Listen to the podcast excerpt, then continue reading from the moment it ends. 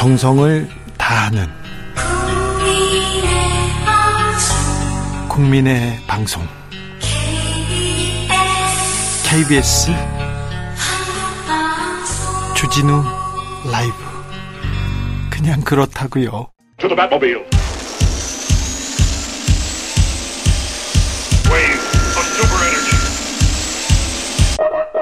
주기자의 1분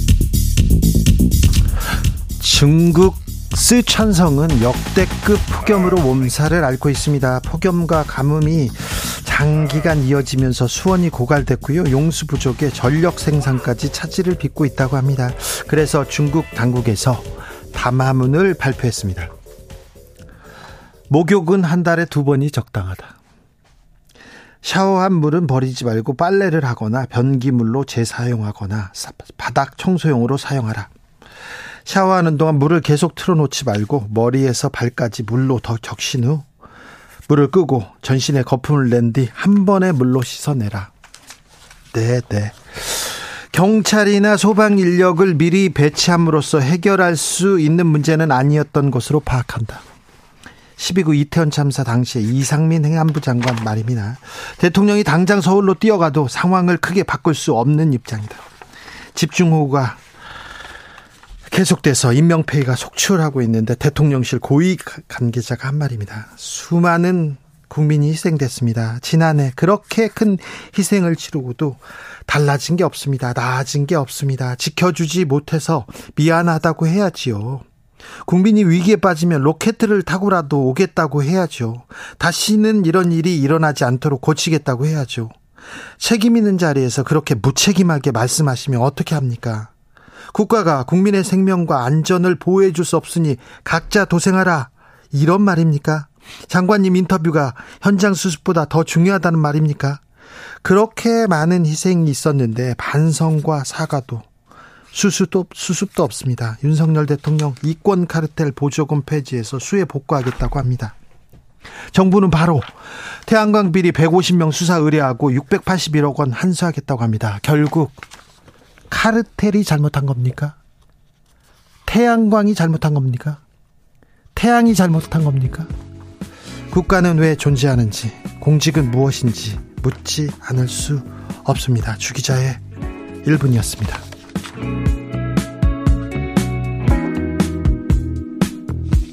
백예린 지켜줄게.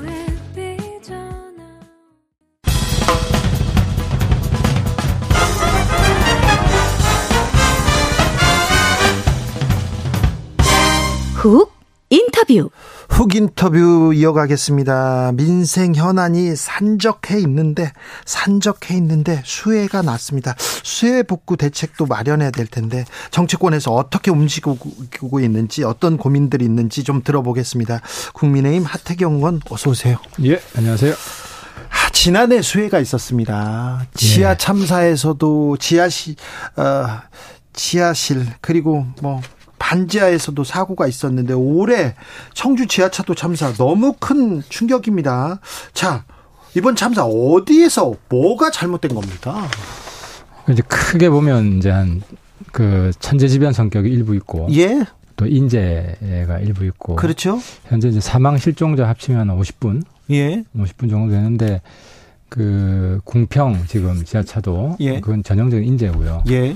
나머지 산사태는 대체로 좀 뭐좀 어, 불가피한. 불가피한 좀 그런 면이 좀 있는 것 같고 있다, 물론 이렇게. 개별적으로는 다좀 예. 심층 조사를 해봐야 되겠지만 그래서 이제 지금 우리한테 중요한 거는 좀 대한민국이 특히 글로벌하게 제가 보면 예. 공동체 의식, 이웃 의식 이게 굉장히 강해요. 예. 그래서 남의 아픔이 내 아픔이고. 예. 그래서 지금은 좀 우리 모든 국민의 좀 위로와 통합의 시간. 네. 저도 정말 깊은 위로를 보내고 예. 어, 정치권에 있는 사람으로서 조금이라도 보탬이 되는 그런 좀 노력, 일을 해야겠다는 뭐 마음가짐을 좀 되새기게 됩니다. 네.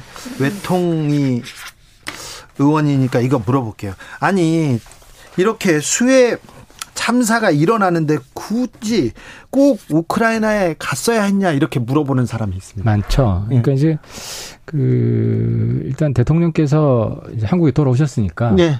이 지금 수- 어, 저 호우, 예. 극한 호우라고 표현하는 여기 대처하는 이미 발생한 일에 대해서는 수습을 잘 하시고 예. 또 지금 진행형이잖아요. 예.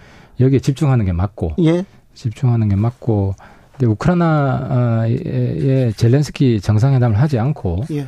제가 시간대를 보니까 그 이제 사고가 난 한 여섯 시간 전쯤에 우크라이나 행 기차를 탔습니다. 예. 어, 그리고 아마 사고가 났을 때는 이제 그쪽 시간으로 새벽 2시, 새벽 2시, 3시경에요. 네. 이제 공평 지하차도. 네. 어, 그리고 기차 안에 있었고, 또 새벽 시간이었고, 좀 이런 불가피성이 좀 있고요. 네. 근데 이제 그 직후에 고민을 많이 했을 것 같아요. 예. 근데 제, 근데 이제 그 사고 난 이후에 한 6시간 뒤에 정상회담이 있었습니다. 예. 근데 정상회담을 취소하고 어 귀국할 수도 있었겠죠. 네. 근데 이제 또 오는 시간이 또 한 24시간 이상 걸려요. 그렇죠. 이제 그래서 그렇게 보면은 좀 불가피한 면이 있었다 네. 생각이 들고 오죽했으면 젤렌스키 전 놀란 게 젤렌스키 대통령이 우리 호, 폭우 피해 예. 희생자들한테 위로 메시지를 보냅니다. 네. 그 그렇죠. 윤 대통령이 굉장히 걱정한 걸 느끼겠을 거 아닙니까? 네. 그러면 전쟁 중에 그 많은 수만 명 이상의 피해자가 생긴 이 전쟁 피해 국가 대통령이 예. 이제 대한민국에 위로 메시지를 보낼 정도면 대통령이 거기에 있, 있었지만 정말 그 바늘 방석에 앉은 그런 기분으로 예. 어, 정상회담을 했고 또 정상회담 직후에 바로 어, 화상회의를 하잖아요. 예. 그래서 제가 볼 때는 어쨌든 정상회담을 취소하고 왔으면 두 마리 토끼 다 놓쳤을 것 같다 네. 하는 생각이 들고 좀 이해를 해 주셨으면 좋겠습니다. 예, 이해를 하려고 하는데 대통령이 당장 서울로 뛰어가도 상황 달라지지 않는다. 이렇게 얘기하는 거는 그게 이제 이제 에, 정부 측 인사도 그렇고 정치권의 인사도 네. 좀 갈등이나 좀 그 서로 좀 감정을 상하게 하는 네. 우리가 장례식 가면 숙연한 마음으로 있지 않습니까? 그렇죠. 그런 시간이다. 라는 예. 걸좀 염두에 두고 예. 말 한마디 한마디 좀 굉장히 신중하게 했으면 좋겠습니다. 그러니까요. 좀 신중해 주셨으면 좋겠어요. 홍준표 시장님. 뭐 홍준표 시장님은 뭐 아주 많은 지금 비판을 받고 있기 때문에 네. 제가 굳이 보태야 되나 싶습니다. 그런데 우크라이나 그에 대한 지원 그다음에 우크라이나에 대한 그 뭐 동맹 그리고 자유를 위해서 예, 함께 하겠다. 이게 좋은데요. 젤렌스키 대통령이 나토 정상회의 참석했잖아요. 근데 거기서 만나면 되지 왜 우크라이나까지 가야 되냐 이런 얘기도 있어요. 그래서 민주당에서는 뭐 러시아를 적으로 돌리는 거냐, 예. 러시아랑 전쟁하자는 거냐, 예. 뭐 그건 아니고요. 예. 그건 아니고 근데 이제 어쨌든 대한민국이 이제 국제사회 이제 리더십 국가로 발돋움하는 겁니다. 그래서 프랑스, 영국 이런 나라들은 네. 자기랑 먼 나라에서도 군대를 보내고 네. 자유를 지키기 위해서 그런 헌신을 보이잖아요. 예. 그러니까 대한민국 국격 이 정도 올랐기 때문에. 네. 근데 아무튼 어 그건 뭐 불가피했다고 보고 예. 어쨌든 지금은 국내 문제에 좀 집중할 시간이다. 대통령께서도 그런 아, 마음가짐이신 것 같고요. 알겠습니다. 순방했으니까 이것까지만 얘기할게요. 예. 굳이 또 김건희 여사는 명품 명품 쇼핑 논란 여기에 네. 휩싸여야 되는지. 그렇죠. 그래서 이제 영부인께서도 어 본, 지금 요번에 그 사건을 보면 전 세계가 주목하는 영부인이다. 예. 전 세계가 그만큼 관심을 많이 받고 있고 관심을 가지니까 그럼 더 조심해야죠. 아니, 그래서 네. 어저 대통령 영부인께서도 나에게는 프라이빗 시간은 존재하지 않는다. 네. 이런 마음 자세로 모든 일정을 보내시는 게 좋겠다 네. 하는 생각이고 그리고 이제 뭐 대통령실에서 나온 이야기는 그 명품을 사지 않았다. 예. 아, 호객행위에 당했을 뿐이다. 아, 그 어쨌든 뭐 간 건 사실이니까. 예. 간 과정에서 누구의 권유가 있었던 것 같긴 하고, 이제 예. 그럼에도 불구하고, 예. 그럼에도 불구하고 네. 영부인께서도 지금 국민을 위로하고 통합하고 예. 수해 현장도 좀 챙기고 네. 이런 노력 그런 시간을 좀 가지셨으면 좋겠습니다. 자, 국회에서 지금 이권 카르텔을 깨자 계속 외치고 있습니다. 하태경 의원이 앞장서서 외치고 외치고 있는데요. 예, 재정공이죠. 오늘, 네. 오늘 윤석열 대통령이 국무회의에서 전 국민 앞에서 생방송 텔레비전 앞에서 이권 카르텔 보조금 폐지해 가지고 수해 복구에 투입하겠다 얘기했습니다. 근데 수해 복구하고 카르텔하고 무슨 관계입니까? 그러니까 이제 대통령 입장에서는 지금 에, 긴축 재정이에요. 예. 사실 코로나 때 워낙 예산을 많이 써가지고 예, 예. 부채를 많이 냈고 예. 그래서 전반적으로 재정을 줄여야 되는 상황이고 아껴야 되는 상황이에요. 네. 그래서 아낄 수 있는 곳 아끼자 예. 하는 게 이제 최근의 현안들이 이권 카르텔 그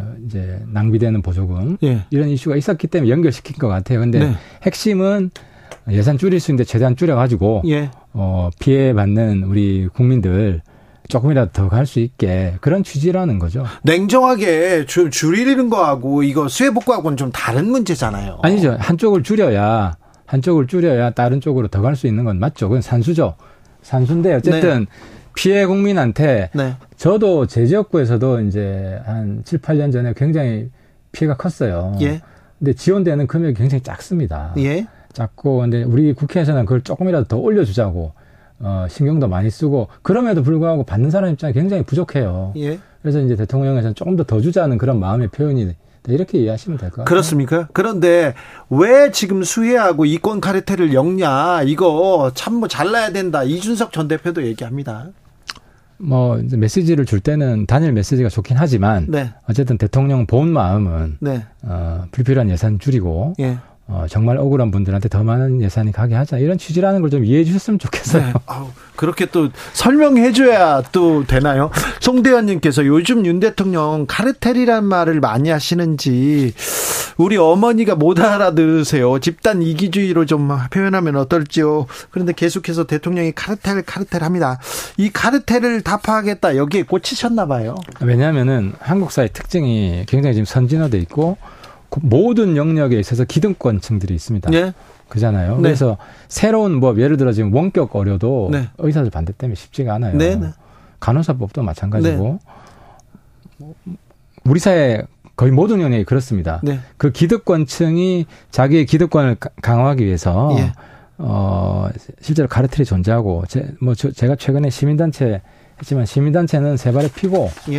뭐 건설 쪽 최근에 보면 건설 카르텔 심하죠. 어, 많죠. 네. 곳곳에 다 있어요. 자. 그래서 그런 걸 잘 파헤쳐 가지고 네. 기득권 이, 이, 그, 이권 구조. 예. 그것만 잘 깨더라도 예산을 그렇죠. 많이 줄일 수 있다는 거죠. 기득권의 이권 구조만 많이 깨더라도, 그렇죠? 그러면 큰 도둑놈들 잡을 수 있습니다.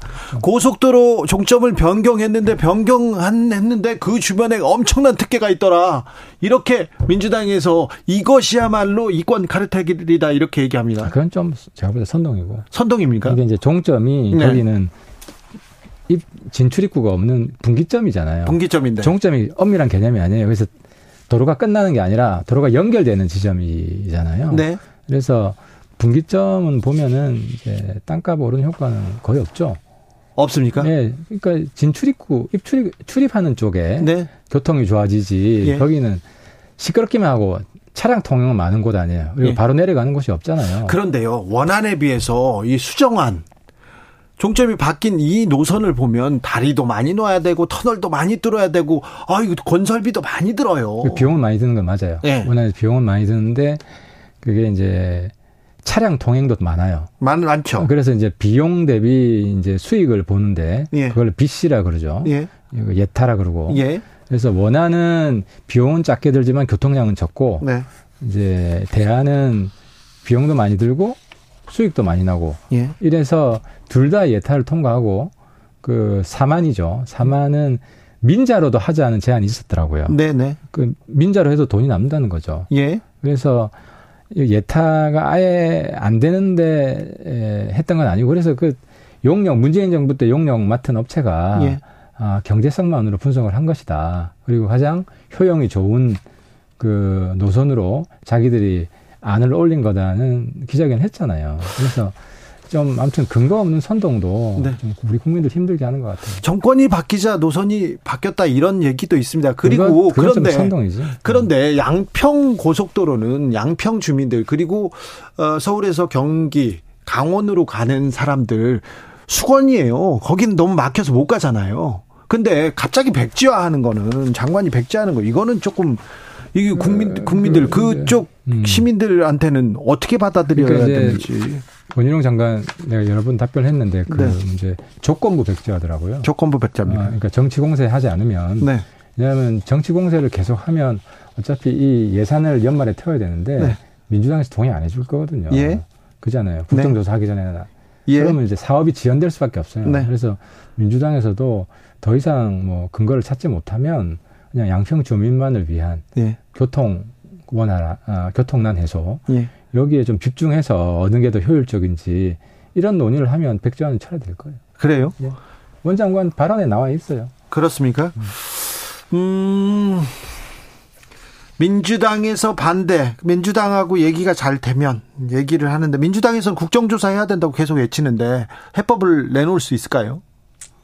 그러니까 지금 계속 그 이제 제가 볼 땐 민주당에서 총선을 좀 영부인 프레임으로 가려고 하는 것 같아요. 영부인 프레임으로? 네, 일본 프레임이 잘 안 먹히니까. 네. 그래서 영부인 관련 이슈면 이제 계속 키우는 전략 아닌가 뭐 이런 생각이 좀 들고 어, 우리가 잘 방어하고 해명을 해야 되겠죠. 근데 아무튼 민주당에서 지금 양평 고속도로는 근거를 별로 제시하지 못하고 있다. 뭐 로비를 했다든지 땅값이 올랐다든지 그 부분에 뭐 땅값 올랐다는 자료도 하나도 없잖아요. 예. 그래서 그 어쨌든 영부인 프레임도 뭐 근거 없이 자꾸 제기하면 역효과 날 겁니다. 그렇습니까? 영부인 영부인 프레임, 프레임으로 선거를 치른다. 그렇게까지 생각할까요? 민주당은 최근 민주당 행보에 대해서는 어떻게 보십니까? 민주당 혁신이가 1호 혁신 아닌 불체포 특권 포기 오늘 예, 어, 의총을 통과시켰습니다. 그 아무튼 저도 뭐 수혜 기간이라서 네. 뭐 민주당 비판은 자제하고 싶고요. 네.